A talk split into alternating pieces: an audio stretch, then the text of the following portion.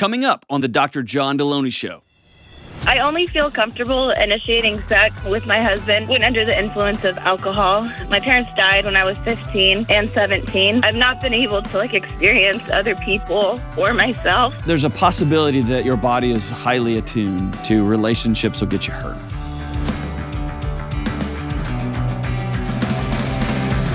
Woo! What's up? This is John with the Dr. John Delony Show. Hope you're ready for the greatest mental health and parenting and relationship podcast ever, ever recorded. So glad that you're with us. Um, if you want to be on the show, go to johndelony.com slash ask ASK or give me a buzz at 1-844-693-3291 and leave a message and Jenna will check it out and give you a buzz back. Um, don't forget, an easy way to support this show, no money, about 30 seconds of your time, leave a five-star review uh, particularly comment on my cool clothes and um, subscribe to the show wherever you listen to it. If you can, if you watch it on YouTube, if you listen to it on podcast, please subscribe. It helps kick it up into the algorithms. And there's just we're finding that our retention of the show. So what that means is when people hear it, they stick around, and it's it's our metrics for people who get the show, listen to the show, and then come back and listen to the whole episode is um, really unheard of in the podcasting industry. The, the, industry folks who come look at our numbers are just astounded. And so, what that tells us is the more people we can get in front of, the more people we can help. And man, I could care less about the YouTube numbers. I really care about building communities where um, my kids can grow up and be safe and be loved and have new tools for dealing with the craziness life throws at us. So, um, thank you for for subscribing. Thank you for your five star reviews. All right, before we jump into the show, um, if you don't get your news from Marginal Revolution, uh, these two guys are um, they are right down the middle. They're all over everybody because they do use this crazy thing called data to point things out, and they use this crazy thing called facts to point things out. So they are political up the middle, and they just provide insights into things in very unique ways. Um, so Alex Tabarrok posted today. Um, this is Petrov Day, and so I want to read this. It's Petrov Day, and I believe that the ability to be calm in a state of crisis when things hit the fan, being calm is a superpower. It helps everything. This is when your kid is throwing a temper tantrum. This is when your husband has left his underwear on the floor again. This is when your wife says, hey, uh, whatever. The ability to be calm is a superpower, which brings me to Petrov Day. Here we go. Today we honor Stanislav Petrov, whose calm actions in general humanity, get this, helped prevent nuclear war on September 26, 1983. Um, I'll skip forward. Here's what happened.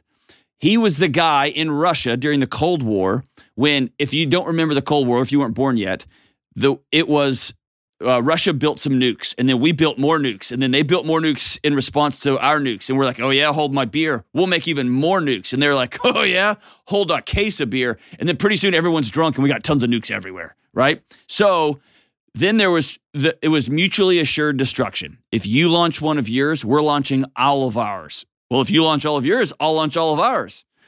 And so then there was two people with their fingers on the button going, you won't do it. You won't do it. You won't do it. And my dad grew up in a world where he was doing nuclear weapon drills uh, because they were pointed right at us. And I'll never forget reading an interview with a uh, Russian military guy who said, "Our job, our, our our plan wasn't to defeat America. Our plan wasn't to cripple the American economy. Our plan was to end life on the North American continent, period. And the way he said it was so ice cold. So that's the context. And all of a sudden, the guy in Russia responsible for manning the satellites, manning the um, beep, beep, beep, all of a sudden the alarms go off. The US has fired nukes, returned fire. And it goes on to say the 44 year old lieutenant colonel in the Soviet Air Defense Forces uh, was a few hours into a shift when computers warned that five intercontinental ballistic missiles had been launched from an American base. For 15 seconds, I was in total shock. We needed to understand what's next. The alarm sounded, It was on. And just a week before, Russia had shot down a commercial airliner full of 269 people, killing um, everybody on board, including a U.S. congressman. So it was already like game on, game on. And there was every reason to believe that the U.S. just finally said, you know what, screw it. It's on. You killed one of our congressmen. You shot down a plane full of citizens. Game on. You're done. But he stayed calm. And for five nerve wracking minutes, electronic maps and screens were flashing as he held a phone in one hand and an intercom in the other, trying to absorb the information. And he later explained it was a 50 50 guess. But here's what he did he stayed super calm and realized they wouldn't fire just five missiles at us. That doesn't make any sense. The data suggests, I know the alarms are sounding, everybody's screaming nuclear war, nuclear war. The data suggests, the fact suggests there's a glitch in the matrix. Something's not right. And so he didn't fire back. And it turns out it was a, a mistake. Otherwise, he would have launched and it would have looked like a preemptive strike by Russia with all of their nuclear weapons. And none of us would be having this conversation because the world would be in uh, nuclear winter. And then get this he died at 77 on May 19th in a Moscow suburb where he lived alone on a pension, and his death was not widely reported. Meaning, the single person who was responsible for being calm in the single tensest moment ever in the history of the earth, except for maybe when a comet hit, died quietly, alone, in a suburb in Russia somewhere. And he'll be lost to the annals of history. And we're all here because he acted calm, because he was chill. So I salute Petrov on National Petrov Day. All right, so let's go to Lee in Chico. What's up, Lee? Hi, Dr. John. How are you? I'm good. How are you? I'm doing good. Thanks for asking. You got it. What's up? Uh, yeah. So I feel like I kind of have a loaded question here, so I'm just gonna put it all out there, and then I guess we can piece it from there. There you go. Let's do um, it. so um, I only feel comfortable initiating sex um, with my husband of seven years when under the influence of alcohol. Okay. Um, we're high school sweethearts uh, and have been together for 17 years. Um, my parents died when I was 15. Uh, well, my parents died when I was 15 and 17. My mom was at 15. My dad was at 17. Oh, Jeez. Um, and now being, you know, 31, I kind of feel like my youth passed me, and uh, I've not been able to like experience other people or myself. Mhm. Excuse me, I'm a little like nervous. no, it's good. You're all good. I I'm nervous too. So we'll be Yeah. nervous together. Perfect. Um, I, again, uh, I, I just, I also feel like emotionally responsible for my husband, Mhm. especially when he says things like, I'd be lost without you, etc., cetera, et cetera. Um, while on the other hand, I finally feel like I would be okay if all of this ended now. Um, I used to not want to be alone because I was abandoned. Mhm. Um, but now I'm finally kind of comfortable with it.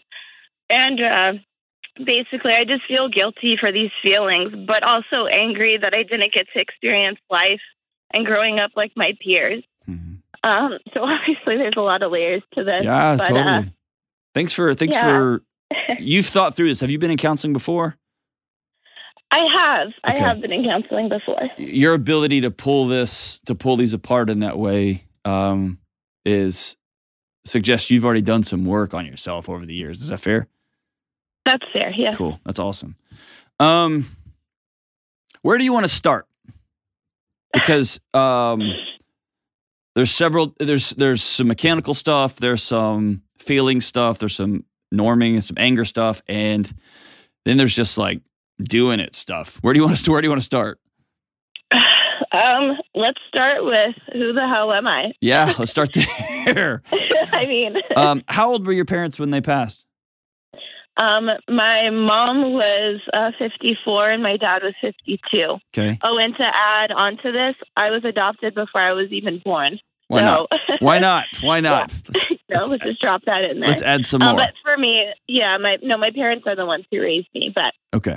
That probably has some identity issues in itself. Well, it there's a there's a possibility that you've that your body is highly attuned to relationships will get you hurt. and the more weight get puts on to those relationships, the more your body is trying to protect you. Is that fair? Fair. hmm And so when your husband thinks he is connecting with you, saying, um, "You're my everything. You saved me. You're the you're the only one for me. I can't breathe without you." Um, those sound cool when they're in like song lyrics in hip hop videos. Um, for somebody whose body says, "Hey, if you get too close, somebody dies. If you get too close, somebody will leave." That can, eh, on the flip side, that can be torture, right? Definitely. Um, woven through here, are you going to leave him? No. Are you done being married to him? No. Okay, and, and- and it's okay. I mean, I don't say it's okay, but it's best to be honest up front. Um, can I just tell you it's okay to be angry? If I were you, I would be so pissed. yeah. I'd be pissed at my birth parents. Like, what what was wrong with me? What was wrong with y'all? I would be pissed at my at my adoptive parents who clearly loved me and took me in, and then they went and died on me. Screw them, right? And I would be pissed that I've been with my high school sweetheart. I never even kissed anybody else. I never made out with. I don't know what life was like. I just got this guy, right? You see what I'm saying? Right. your anger and frustration and, and heartbreak, all real, all good. Okay. Okay. You're not crazy. You're not like like a bad person. You're not a bad person wondering, I wonder what it would have been like to make out with the other guy on the football team and I got this Yahoo, right? That's not a weird thing, right? yeah. Um, you're not broken or weird or strange. Have you ever talked about this with your husband? I have, and he doesn't understand. We actually had a couple of conversations about it, and he just doesn't understand why I would have those thoughts or, you know, I don't know. We're polar opposites, right? I always tell everyone I'm loud and obnoxious, and he's quiet and reserved, except for around me. Obviously, we we get along great. Um, but I just think we've experienced this world differently. Mhm. Um, and so it's hard for him to understand where I'm coming from, and obviously it's hard for me to understand where he's coming from. Sure. So although we've had had those conversations, we haven't done like marriage counseling. We have talked about it. We just did a big move, so um, we were waiting to get settled and set up with our jobs and help and all that stuff. Sure. Um, So there's a lot going on. right. There's a lot going on. What what what precipitated this call? What happened? Um, that conversation, granted, that conversation was a couple months ago. Mhm.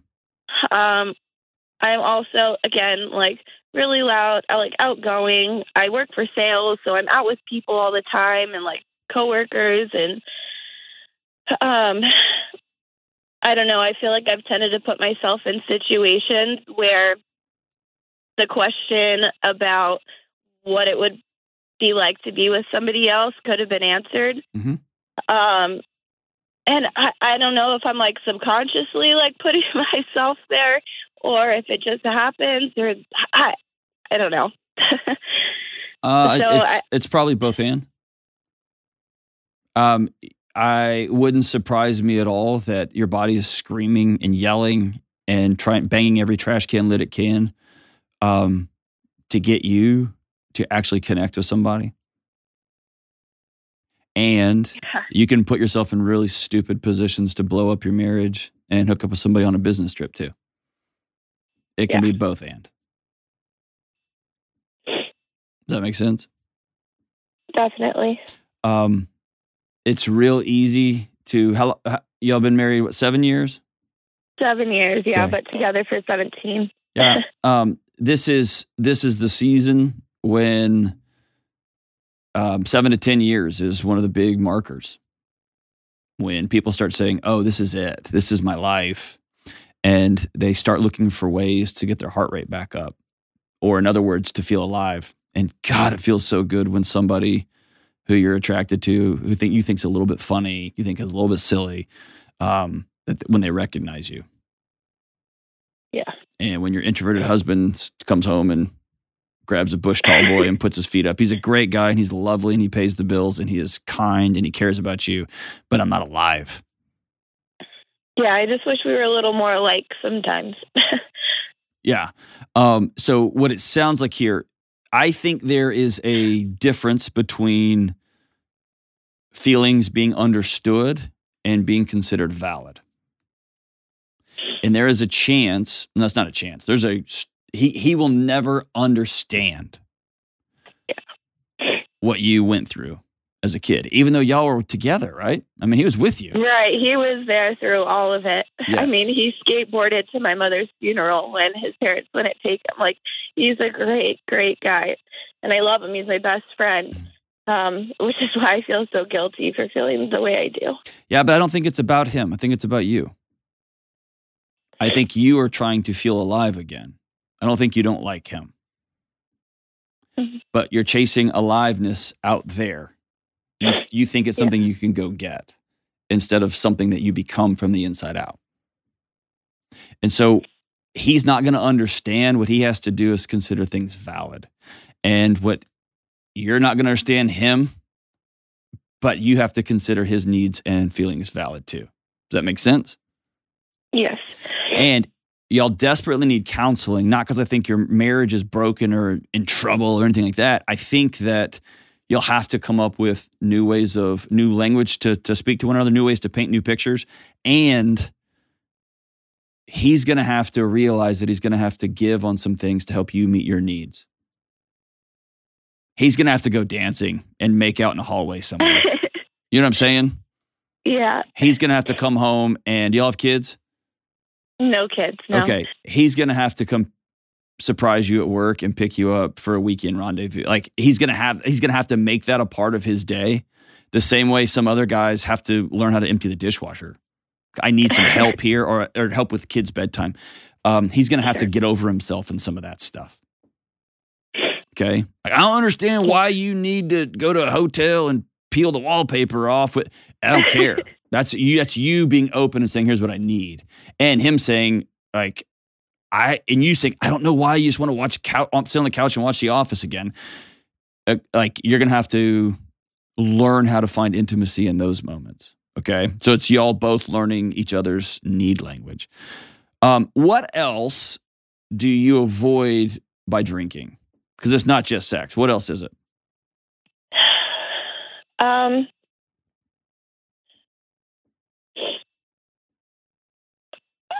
I don't, I don't, not sure like what I'm a,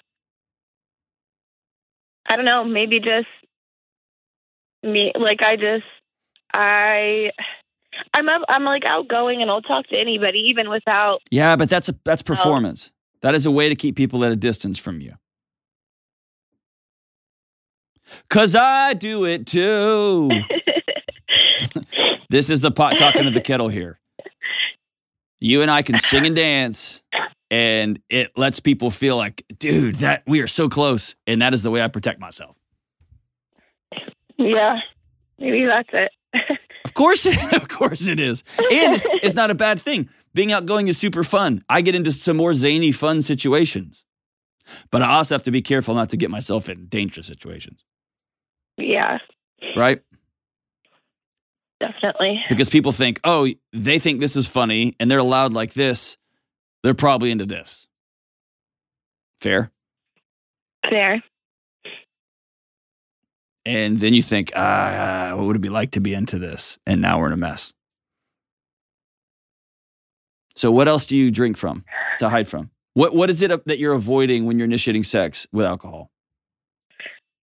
Um, myself feeling uncomfortable. I was also raised in a very religious background, and mm-hmm. my body is not my own and so i feel like sometimes having alcohol like allows me to like express myself whereas if i'm not drinking or sober like it's really hard to get in touch with like that side. So i can imagine um I mean, I was raised in a strict religious home too. I get that sentiment, but you're 31 now and you've been with this guy for 17 years, married for seven at some point you're choosing to hang on to that narrative. Why? What is that narrative getting you? I mean, it's not getting me anything, but right? It's getting you something. What is it? control, maybe. Eh, the illusion of, and that control is The illusion. strangling you and your marriage. yeah. Because there's also the other side where your husband probably loves drinking, Leah. He loves hooking up with, with two drinks, Leah.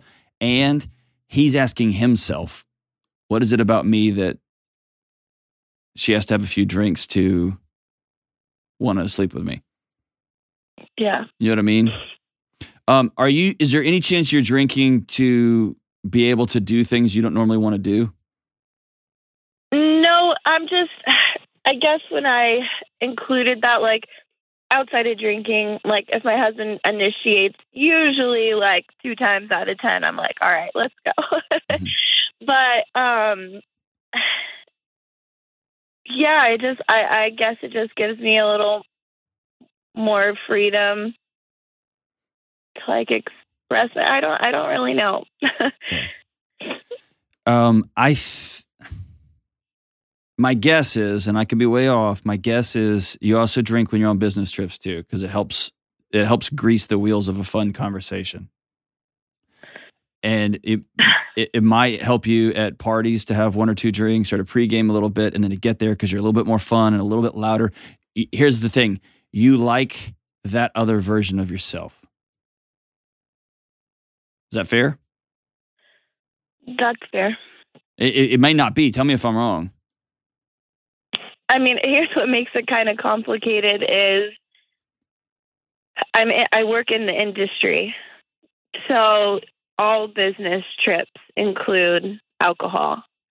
All meetings include my work involves alcohol, you know what I mean? Yeah, so it's everywhere. an integral part of like my career. Mhm. Um So the the people Yeah. I've I've talked to in the past that have said the exact same thing you have, that they need to have a couple of drinks before they can um, have the kind of sex they want to have with their partner. mhm. Almost all of them, no, actually all of them have said the path out of that was to first stop drinking. It had less to do with sex and more to do with I use alcohol for a number of things. To either Mhm. become somebody that I think is a better version of myself or to get through things that I don't normally want to do, like a party or some like something sexual that my partner wants to do that I'm not really into, but I'll I'll I'll drink a couple drinks so I can get through it for them. Um, it all comes back to I'm going to stop drinking to avoid my life, which then means I got to deal with my life. Yeah. Where do I start with that? what am I left with? Dude, you got to call another podcast for that one. But um, Uh, so when it comes to let's let's just pick sex as an example. Okay. The the choice to enter into I am going to pick action A, B, and C. I'm going to do these things. I like them when we do them. I have fun. I like being reckless and silly. And tonight I'm not going to drink. Every step of the way where you feel uncomfortable or you you feel nervous or you feel exposed or you feel too connected for your bodies to feel safe because it super connection means uh-oh. It's about being curious about those moments and acknowledging those moments, not trying to avoid them. Does that make sense? It will feel Yeah. very clinical in some ways. Um, and there, it would help to be open with your husband about it. Like, hey, this is what I'm this is what I'm attempting to do. I'm attempting for the first time in a long time to do life without drinking. And so it may be halfway through, I'm like, ah, we got to go for a run, right? And be patient with me, whatever. Um, it might not be, and it might be that you enter into that space and you have a panic attack. And Yeah. so it's it's about going there with somebody you trust, and clearly you trust this guy. Truly, he's he's somebody who's safe. Um, my fear is you begin to live in numb land, in- in a numb world, and you begin to want to drag the fantasy, the I what ifs, the questions out of a conversation with your husband and into reality. And I will tell you with all of my heart that will not fix the big giant hole inside of you. It will blow up everything. Yeah. Wonder is fun and wonder is cool and wonder is frustrating and wonder is heartbreaking. I wonder if, I wonder what would have been. I wonder whatever. Um, keeping that a secret will kill you and going through with it will blow up everything. When you said you wouldn't care if this all ended, what did you mean?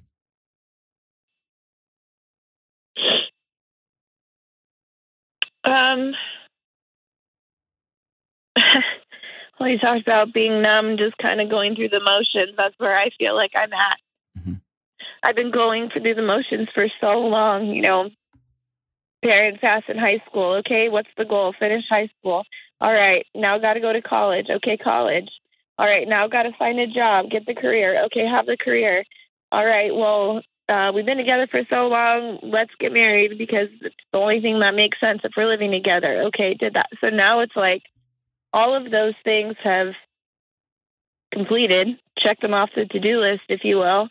And now I'm just stuck here, like 16 years later. Like, what the what the heck am I doing? And again, what if it wasn't like that? And what if? Okay, hold on, hold you on. know, But it is. That what if is not helpful because it is. The what if, like, what if I dated somebody else? What if I, those are all like interesting rabbit trails. The what if I hadn't have done my life like this is not helpful. The only question there that's helpful is what is my life going to look like tomorrow? Because that's the only thing you can toggle. That's the only thing you can adjust. So, where do you start? Lee, what do you want? I just want to be happy. What, is, what does that even mean? I want my what ifs and what if not what if that's the wrong word to use. I want me considering other people. I want that to be me and my husband. if that makes sense. You know what I mean? Like It doesn't make sense. Say it again. so I I guess my I I want my relationship with my husband to be all of those things that I am looking for in other people. Mhm. Like I want it to be him, but it's not. Like I feel like he's like not trying. Like anytime we go out, I get all dressed up. I do all the things. And you know when it we're talking about uh sex and coming down to that, like I'm the one who has to like do everything and I just I've been doing everything my whole life for myself, for other people, for my job. Like why can't somebody just do something for me? Now, now we're there. All the other conversation was window dressing. He has been with you and he he skateboarded your mom's funeral. This guy's been your ride or die for a long time. And if you've heard um, me quote the great Esther Perel, most adults have three to four to five deep, passionate loves in their adult lifetime. And if they work really hard, it's with the same person. And what he hasn't realized is that you have changed and he Yeah. hasn't. And you haven't fully told him because you don't want to hurt him. And you're afraid he's going to leave. Have you sat down and said, Not, I want you to this, and you never, here's what I need? Have you sat down and had that conversation? No. Okay.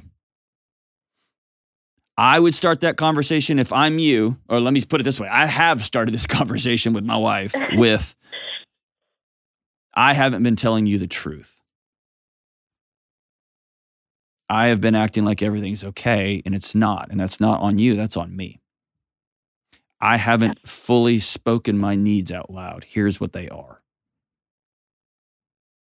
And very clear. And then I have to hold my breath because she might say, I'm not, I'm not going dancing with you.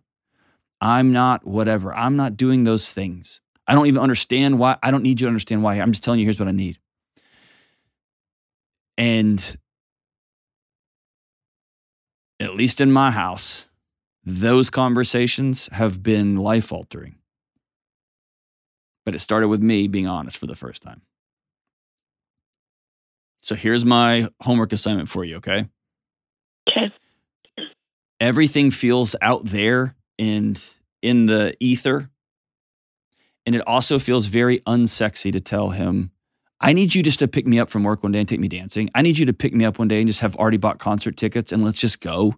I need to come home one day and you're just wearing chaps and nothing else. And I don't know what your things are, right? I don't know what it is. But it feels unsexy, like he should just read your mind and know those things that are going to complete you. And it's not fair. He doesn't know. And waiting until you don't get what you want or that he's not doing what you what you had hoped in your imagination or in your fantasy world that he was do, or comparing him against your fantasy version of your coworkers, of that good looking guy that makes good money, that's pretty funny, that's funny drunk, and he thinks you're hilarious. And he says, dude, you look good comparing him to that fantasy of that guy is not fair. It's just not cool because your picture of that guy is not real and you're not being fully honest with your husband. And so I want you to get a piece of paper. Here's your homework. I want you to buy a spiral, a piece of paper, whatever it is, and be very specific. Here's what I need. And I think you've heard me say on the show. One of those things for me is me telling my wife, I need you to tell me sometimes that you're proud of me because all of the work I'm doing is just trying to, to make you be impressed. It was that literal. I need you to say the words, I'm proud of you sometimes. And whenever she said them the first few times, I was like, oh, you're just saying it because I told you to. but you know what? It still felt good. Yeah. And I had to ask myself, why are you chasing this? Why are you chasing her approval? And that was a longer journey for me to work through on my own. But it starts with being very, very specific okay? Mm-hmm. And give him a mm. chance to become what you need. And by the way, you give yourself a chance to actually be fully loved 100% because you don't. You hold stuff in because you don't want to get, because the people who have loved you in the past left you, and you don't want to give it all out because somebody may leave again. And so, you know what? I'm going to actually cut him off put my attention over here, and then he'll either leave or I'll have reason to go because it's just going to pile up on the things he's not doing that he doesn't even know he's supposed to be doing. Whatever. You just get into this dance, turn the lights on, stop the dance, and say, Here's what I need from you because I want us to be what's in my head, what I need right now. Give him a chance. It'll be one of the biggest risks of your life. And I would say almost two decades of being together from the guy that skateboarded down the street to make your mom's funeral, to the guy that said, I do. I think he's worth that. And most importantly, I think you're worth that. Stay on the line. I'm going to send you a copy of Own Your Past, Change Your Future. I want you to read it through together, and y'all can begin to ask yourself the scariest question any of us can ask, which is, What do I do now? We'll be right back. This episode is brought to you by BetterHelp. One of the most common questions I get on my show is how do you get something off your chest, right? Like a deep secret that you've never told anyone? Or maybe it's something that happened to you. Or maybe it's something you've done that you're ashamed about or worried because you know bringing this to light is going to cause disruption across your life. All of us, every single one of us, have things both big and small that we need to get off our chest from time to time. And I say this all the time secrets will kill you, but it's often so hard to know where to start. If you need to get something off your chest and you don't have a safe person to talk to, you may want to try therapy. Therapy is a safe, effective place to get things off your chest, to learn how to say scary and hard things out loud, and figure out how to work through whatever is weighing you down. I have personally been blessed to have a great therapist who I can talk to and who helps me get those heavy things off my chest. And if you are thinking of starting therapy, Give BetterHelp a try. It's entirely online, it's convenient, it's super flexible, and it's suited to fit your schedule, whatever your schedule happens to be. You just fill out a brief questionnaire, you get matched with a licensed therapist, and you can switch therapists at any time for no extra money. Listen, it's time to get those secrets off your chest. Start with BetterHelp. Visit betterhelp.com slash Delony today to get 10% off your first month. That's betterhelp, H-E-L-P dot com slash Delony. All right, we're back. Let's go to Chris in D-Town, Dallas, Texas. What's up, Chris? Hey, Dr. John, how's it going? Partying, dude. What are you up to? Oh, nothing much. Thank you for taking my call. I really appreciate it. Absolutely, brother. What's up, man? How can I help? All right. So my question is, how can I best support my fiance um, with her uh, bipolar uh, diagnosis while also still taking care of myself and making sure that I'm good mentally? Hmm. Um, so Tell me little, about it. What's little she? backstory here. Yeah. What are y'all going through? So it all started last year. We've been together five years. So starting last year, um, we had pretty rough year. Um, started off, we lost my dad to Mhm. cancer um, sorry, back man. in February of last year, and then um, fast forward to May, she graduated college. You know, doing good, looking for jobs, and then she started getting just really, really depressed. Like couldn't get out of bed. Um, she ended up going into a manic episode and ended up wanting to hurt herself. Um, we had to hospitalize her for 10 days. And, you know, she, they got her stabilized. She got out. And for probably the next four or five months, she just had little episodes about every couple of weeks. Um, I ended up quitting my job to stay home with her, take care of her, make sure she, you know, didn't go out and do anything that was going to hurt her or anything like that. And I mean, that was really, really tough on me. Mhm. Um, a lot of things happened. We got into a lot of fights and, you know, a lot of things were said and it was just really, really tough on me. Um, A lot of things. Well- uh, you said a lot of stupid stuff, or she said a lot of stupid stuff to you. Uh, it was a lot of mostly. I mean, it, that was the first time that I had dealt with that. That was the first time I went through that with her. Hold on, hold on. And I want you to hear. Be. I want you to pay close attention to your distancing language. Some tough Mhm. things were said. That Yes. absolves people from hurt. Either you hurt somebody, and you Mhm. don't like who you became in those moments, trying to take care of her, or you didn't know she was capable of saying some of that stuff, and she hurt you. What was it? uh, I mean, uh, honestly, it was a lot of both of us. Um, we both said a lot of things and did a lot of things that you know hurt each other, and um, you know, it's for me. It was hard to kind of decipher, you know, whether that was actually her saying those things to me, and that you know, like I said, that was the first time I went through that, and that was just it's hard to hear a lot of those things, and so I reacted not in the best way to it. Okay. And so yeah, I mean that was So- definitely on both of us. So, are you back at work? Yeah, so I started a new job. Um, I ended up, you know, having a hard time finding a job. Um, you know, I was at home for almost four months after that, after she found a job, and you know, things went back to normal.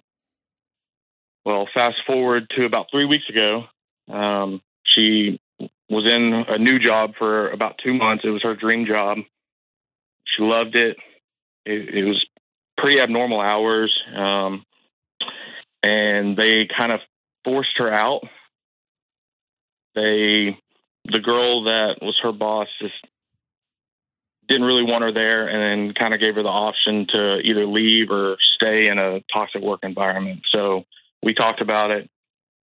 We thought we found hold- we hold on. made the decision. hold on. I, I want to make sure we're on we're that we're using affirmative language, okay? And Mhm. I'll tell you at the end why this is important. In this current market, where it's very, very hard to find employees, Right.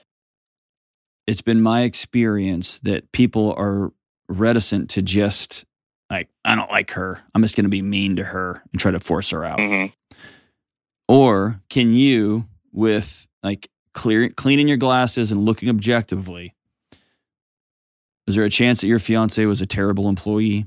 She didn't show up on time. She snapped at people. She had little miniature episodes at work, and it was just too much.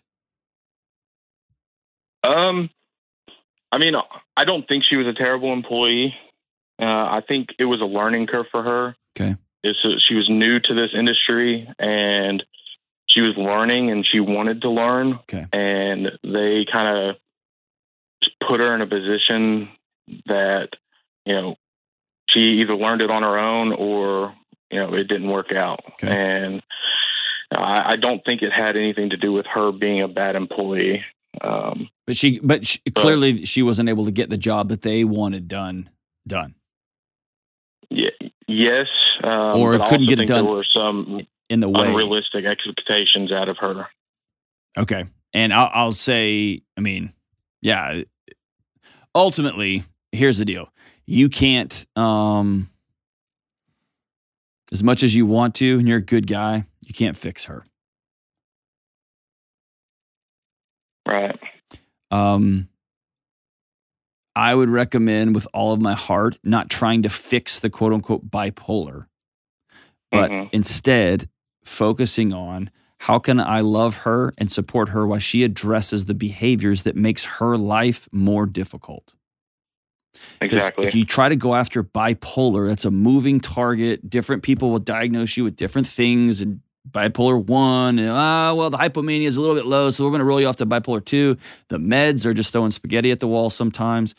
And so there's a lot of toggling and a lot of fixing. And if you can get somebody who is truly bipolar one, uh, in bipolar two too, but to tr- to take their meds, hmm you can see some extraordinary success. Yeah, There's- and still going to be l- lows and still going to be highs, but it does make life much easier to live. You know what I mean? right, and that's. I mean, that's the reason for what happened last year. She got off of her meds. She didn't like how they made her feel, Mhm. And you know she got off of them, and then that happened.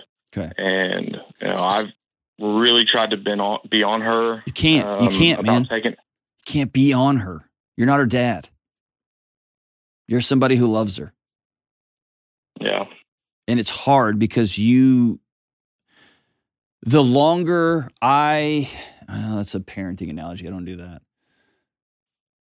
The more you intervene and Mhm. confirm to her that she is broken and damaged and unable to care for herself in any capacity, the more you come in and try to take over and quote unquote be on her about taking her stuff and doing the right, th- the more you do that, the more her ability to get with her doctor and to follow her doctor's plans and to build that resilience and that muscle, it just atrophies over time.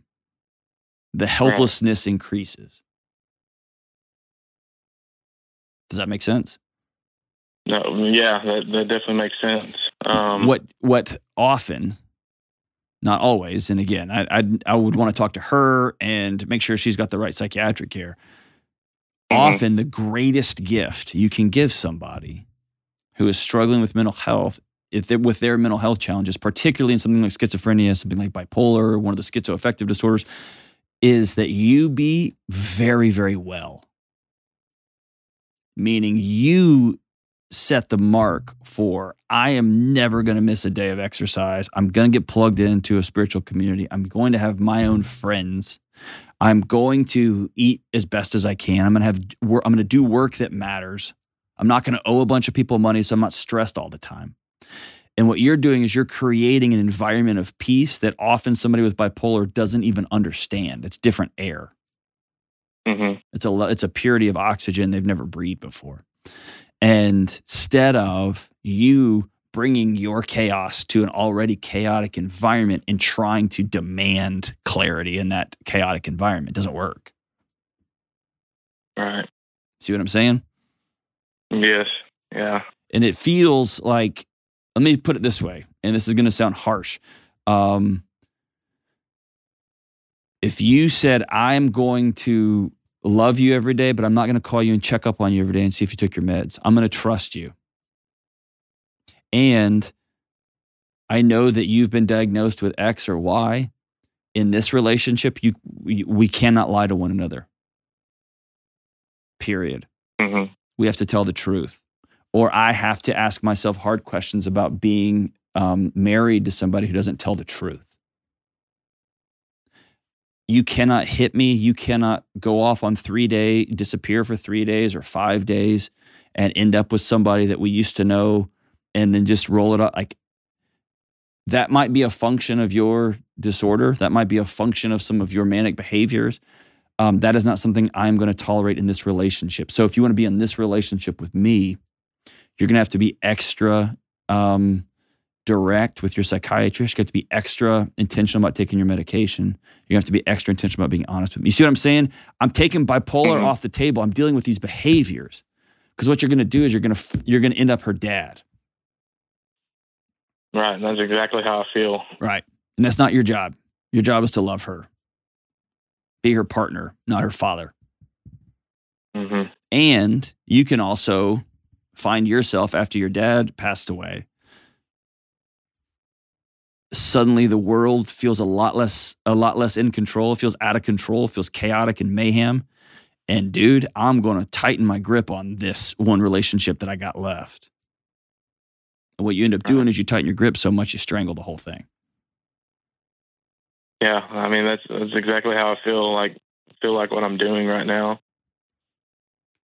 It's not working. No, not Okay. at all. I just, I just feel like I'm pushing her away when I'm not meaning to. Yes. Yes. And it's just falling apart right underneath my nose, you know? Yes. So here's the exercise for you. Okay. stop looking at her like she's some sort of dysfunctional broke down car that you've got to walk nine miles to a gas station with one of those red gas red gas cans to fill up with gas Mm-hmm. she is a person a friend your girlfriend you love her she y'all probably laugh like crazy when she's up i bet she is a rocket ship to be around huh Very much so. yeah like the funnest my, my favorite friends i've got are my bipolar friends when they're up they're a riot dude Yep. It's incredible. Um, and it makes me forget sometimes the totality of our relationship. Because when things are bad, they're real, real bad. Yeah. Right. Exactly. So I want you to stop looking like she can't think for herself and do for herself and exist for herself.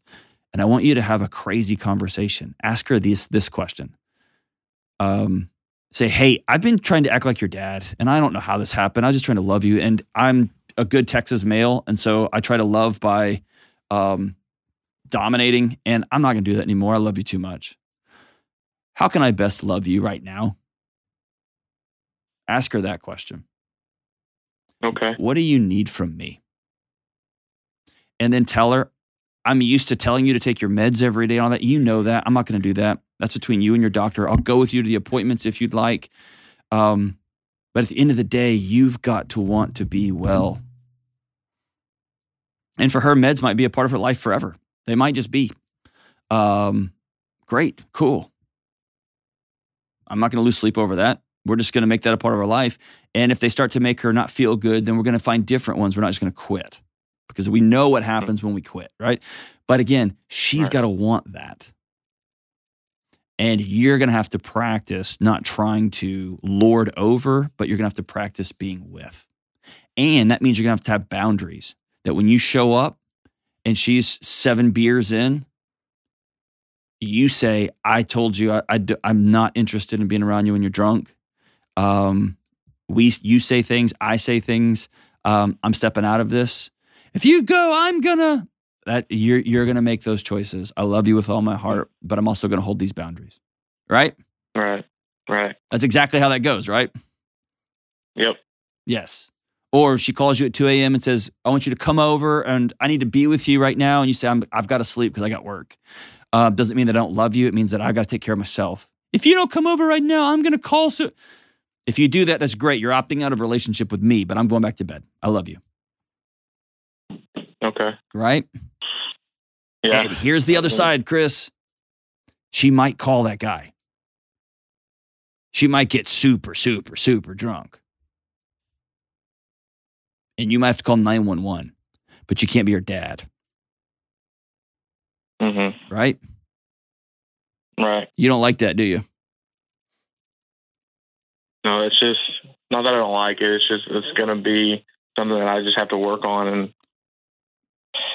it's something we're gonna have to talk about. And um, uh, we we got into therapy, and we were doing great, and then another episode happened, and our therapist was just like, you know, I don't know enough about your about her situation. I think y'all should find somebody else. and kind of just left us hanging there. So, Okay. You know, we're gonna look into somebody else, get back into therapy, and just figure this out. Okay. Um, at the end of the day, all only person on planet Earth you can control is you, your thoughts and your actions, your boundaries and your choices. That's it. That's it. That's it. That's it. That's it. That's it. That's it. So make the decision to ask yourself what are the things I need to do to be well? What are my boundaries? Forget the bipolar diagnosis. What are my boundaries? You cannot tell me you hate me. You cannot tell me to go blank myself. You cannot um, sleep with somebody that's not like that's that's uh, you you can't get super high or super coked up and run around the neighborhood. Like you can't do these things. I won't ha- I won't be in partnership with somebody. I won't commit my life romantically to somebody. I won't try to build a life with somebody who is unable to be integrous, be a person of fidelity. And I will love you, but I can't be your dad. And that's going to be hard, hard, hard for you. I think all of this starts with you asking her that one magic question How can I best love you? Because the way I'm trying to have loved you for the last five years isn't working. I want to try something new. And you, my brother, are going to have to practice opening your hand up, saying, I love you, and here's my boundary. Appreciate your heart, man. Got to do something different this time. And yes, go find another therapist, one that will stick with you guys and that know, better knows how to teach people the skills of loving one another when somebody's got bipolar. It's out there, it exists. You can't have a happy marriage, just got to work at it. We'll be right back. All right, we are back. Let's go to Catherine in Lexington. What's up, Catherine? Hi, Dr. Delony. I deeply appreciate you speaking with me today. I appreciate you calling in. How can I help? So, my question is I have a 30 year old son, almost 31, who has struggled with addiction, mental illness for the past nine, 10 years. And I've just become so frustrated that I, I'm wondering is it ever okay to just say, hey, don't contact me until you've been sober for a year or some amount of time? Yes. And my mind knows that's okay, but how do I tell the rest of me, my heart and my emotions? And I mean, because it's been a roller coaster for, you know, years. Is is what's he running from? Well, I don't know. My best guess is um, his dad died when he was 15. Okay. So that was back in 2007. Um, my daughter and I handled it, you know, we talked to each other, but he would just be completely shut down. If you cried about it, it was just like you could see him trying to run out of the room. Yeah. And at the time, you know, I went to therapy and they recommend they did not recommend me forcing him mm-hmm. because he said, you know, that's not going to help if he's unwilling. And now I feel like he's unwilling to stick with anything in his life. You know, I mean, he's just he's been in and out of psychiatric hospitals, treatment centers, homeless, and it's heartbreaking. Yeah. And I, you know, I know from my own counseling and from trying to be healthy myself that I can't control what he's doing, Right. but I just don't know how to sit with it and accept it. Maybe that's the better Yeah. thing. Um. And I feel like the resources in our country are pretty, uh, it's just super hard when he gets in a hospital and still things happen and he doesn't get help. It's just you know it's it's a struggle because there's just not much to do to help somebody, no matter how mentally ill he seems. Yeah. And it sounds like he's dealing less with mental health issues and more psychosis. He has, I mean, he has struggled with both, but it's very hard for me to tell you if it's more a drug thing or a mental health Okay. thing. I, I truly believe he has mental health issues, Sure. But because he continuously turns to drugs, it's it's hard to know. Yeah, what- and those tend to braid together over time to where it's so hard to extrapolate. You really have to have a period of intense, true sobriety to pull that apart sometimes, and that's just so hard to get to. Um, And I mean, we've tried having him at home with us, trying to make sure he sees a psychiatrist, but ultimately, some some of his psychosis is kind of terrifying. Yeah. You know, he's told me before I I want to kill the person who's taken over my mom. Yep. And he's talking to me, that's right. and my my daughter is a police officer, and she sends me things, you know, saying, "Please don't let him be at home. People get killed that way," you know. And it just, my mind again, I come back to my mind knows it's not safe, but my heart is just having a real hard time with it. And I would tell you that you're right on both counts. You have a right to be safe. You have a right to your boundaries. You have a right to not be threatened. You have a right to have your home not stolen, like robbed, right? hmm You have a right to not have drugs in your home or to have vomit and urine Yeah. all over the place. You have a right to that. hmm And God, it's heartbreaking to have my son on, Yeah, the, on the street. yeah, Both of those things are Yeah. true. And what you're you're trying to do is ma- have one without the other, and you can't. And so, where I would start if I I'm trying to just think think ahead here. Um, Mhm. Number one, I can't I can't even wrap my head around it. Um, because I know, like you, I'd go to the ends of the earth for my kids. Right, the end and of I time. feel like I have, but it hasn't changed I- anything. exactly. That's just it. So the first thing you've got to do is write Catherine a letter. Okay. And the first line of that letter is Catherine, it's not your fault Mm-hmm. because you're still harboring some guilt that somehow if you had done something a little different or done things this way or that way or hadn't listened to this one piece of advice or this one, all of this would be different. Yes, that's true. And that kind of thinking, I get it. It's not helpful because here's where we are Right. right now. And when we live into that guilt, and in your case, I should have done something different, turns into, uh, um, I did something dumb, or I wish I'd done something different, turns into, I'm a bad mom. This is my fault. If he dies, that one's on me. Yes. And that's the difference between guilt and shame. Okay. I can sit down with you and tell you things I should have said differently to my son Hank, my daughter Josephine. There's a few things Mhm. that will haunt me till I die. I wish I'd said this differently or not done this one. And the more I dwell on that, the more I intentionally disconnect myself from myself and from them in, in the present. It does no good, right? It's not helpful. I learned my lesson and I think I'm a good dad. And I'm going to believe that you're a good mom. Yeah. And so, first letter is to Catherine. It's not your fault. Here's the things that happened. I don't hold anybody accountable for the decisions they make after their husband up and just dies. Yeah. It's trauma on top of trauma. And suddenly you're a single mom in Kentucky in the middle of an economic meltdown. I mean, you know what I'm saying?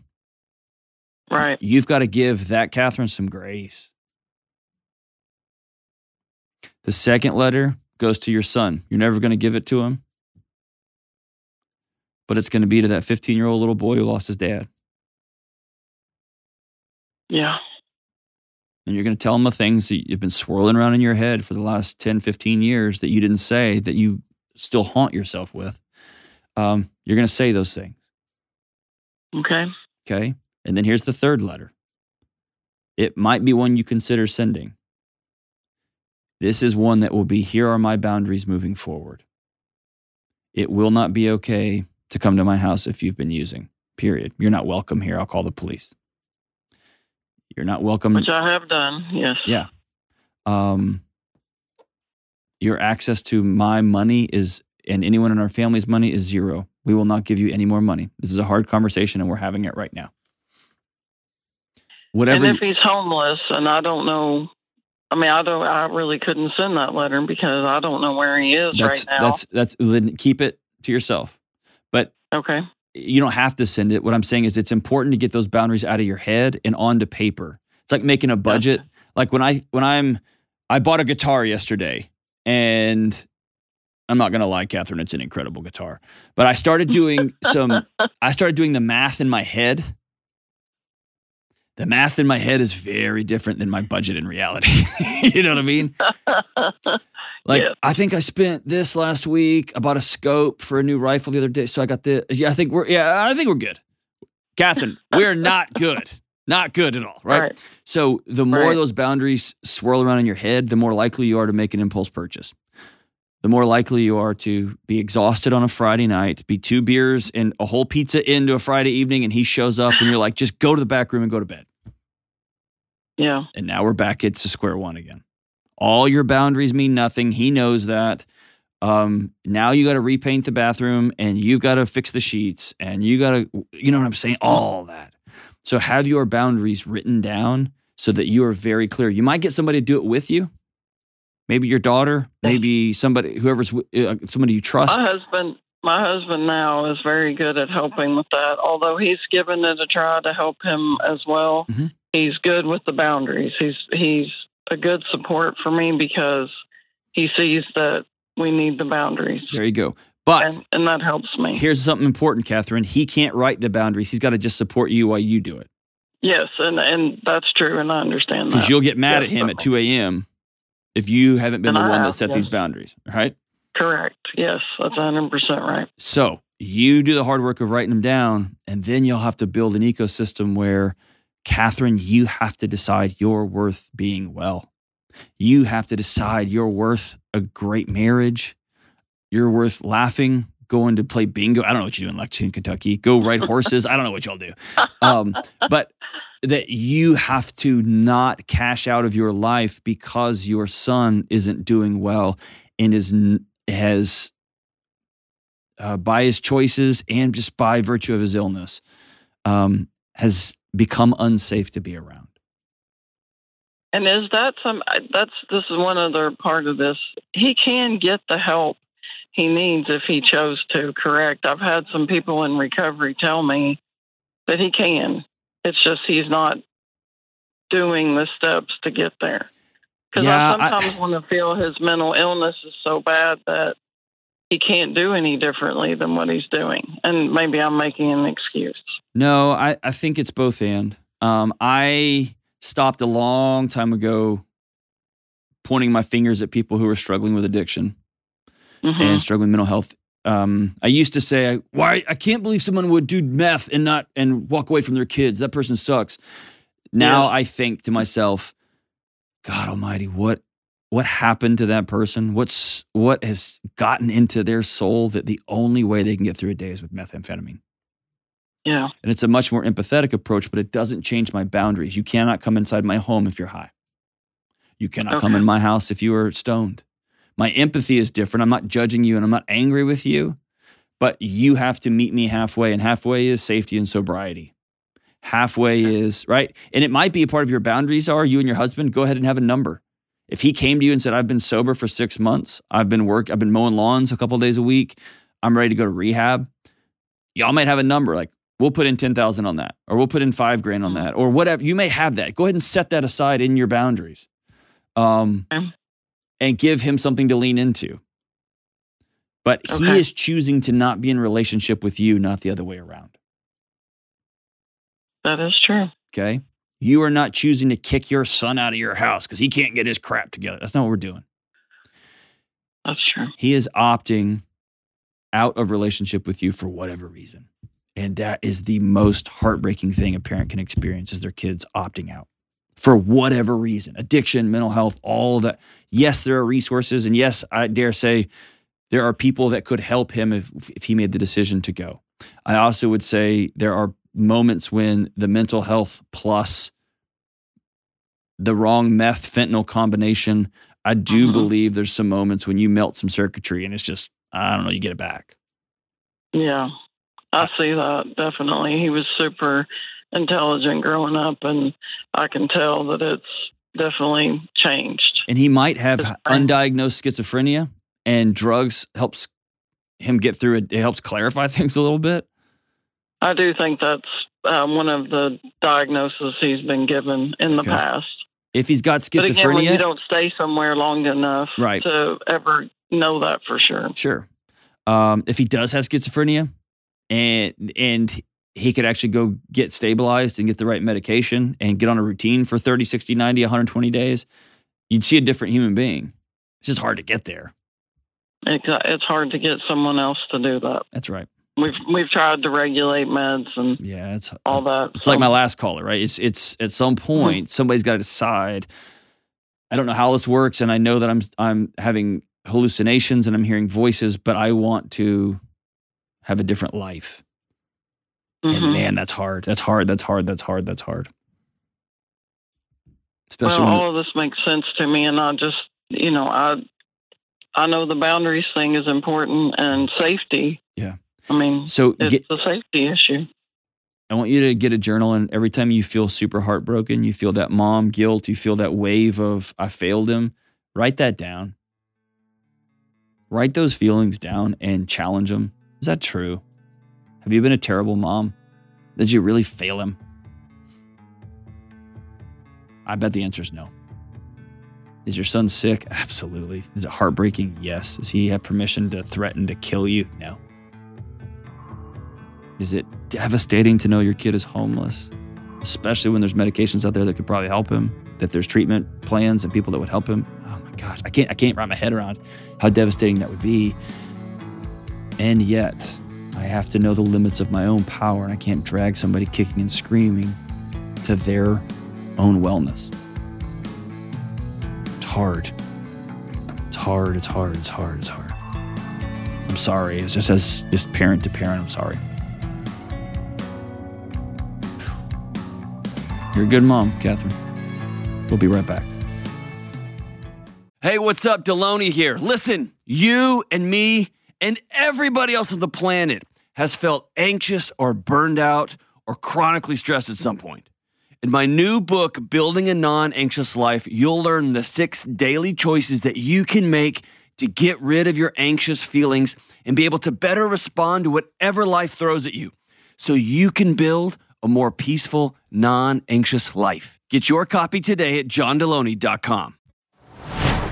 All right, as we wrap up today's show, thanks for being with us and for hanging out with us all day. These are some heavier calls today and some calls that don't have a lot of great endings to them, um, or at least not right now, uh, maybe over time. And so sometimes that is the messiness of life.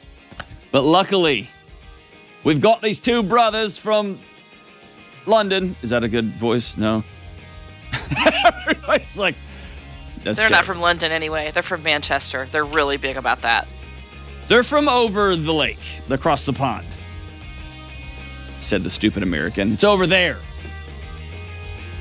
The boy, the songs that uh, the two brothers that ruined every campfire for every girl in the 90s and early 2000s, Oasis, made every frat boy on planet Earth think they were going to be a singer-songwriter with their classic Champagne Supernova. And it goes like this. How many special people change? How many lives are living strange? Where were you while we were getting high? Slowly walking down the hall, faster than a cannonball. Where were you while we were getting high? This is actually a question Ke- Kelly asks me all the time. Someday you'll find me caught beneath a landslide in a champagne supernova in the sky. I don't even know what that means, but I do know this. I'm grateful for you. We'll see you soon.